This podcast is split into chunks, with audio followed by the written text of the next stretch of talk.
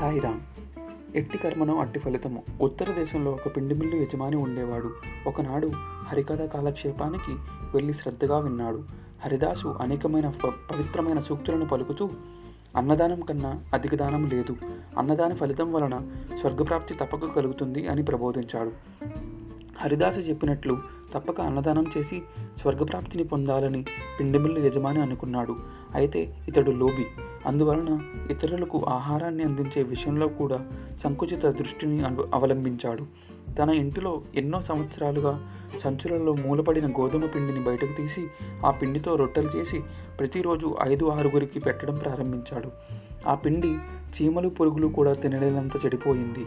అట్టి పనికిరాని పిండితో రొట్టెలు పెట్టాలనుకున్నాడు లోబి అయిన ఆ పిండి మిల్లు యజమాని.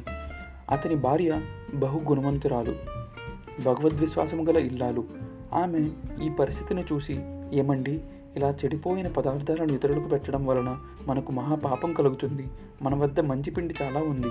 దానితో ఒకరిద్దరికి పెట్టినా అది పవిత్ర కార్యం అవుతుంది అంతేకాని ఇలాంటి పనికిరాని పిండితో ఎంతమందికి దానం చేస్తే మాత్రం ఏం ప్రయోజనం అని భర్తకు చాలాసార్లు చెప్పింది. కానీ ఆమె భర్త ఆ మాటలను లెక్క చేయలేదు.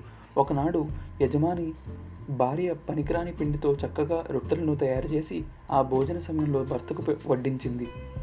భర్త వాటిని నోటి పెట్టుకుని తినలేక భార్యను తిట్టాడు. అప్పుడు ఆమె చల్లని మాటలతో ఇది మీ మంచి కోసమే చేశాను.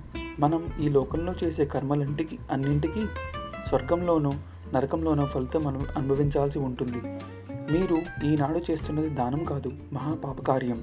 దీని ఫలితాన్ని మీరు నరకంలో అనుభవించాల్సి వస్తుంది. ఆ నరకంలో మీకు ఇలాంటి రొట్టెలనే పెడతారు.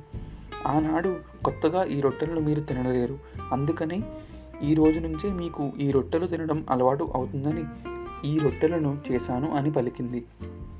ఈ మాటలతో భర్త బుర్ర గిర్రను తిరిగింది. ఆమె మాటలలోని సత్యాన్ని గ్రహించి తన మనస్సుని మార్చుకుని మంచి పిండితో దానం చేయాలని నిర్ణయించుకున్నాడు. ఆధ్యాత్మిక రంగంలో సులభ మార్గంలో ఫలితాన్ని అనుభవించాలనుకోవడం స్వార్థంతో కుయుక్తులతో పుణ్యకార్యాలను చేయాలనుకోవటం ఆత్మవచనం అవుతుంది. సాయిరామ్.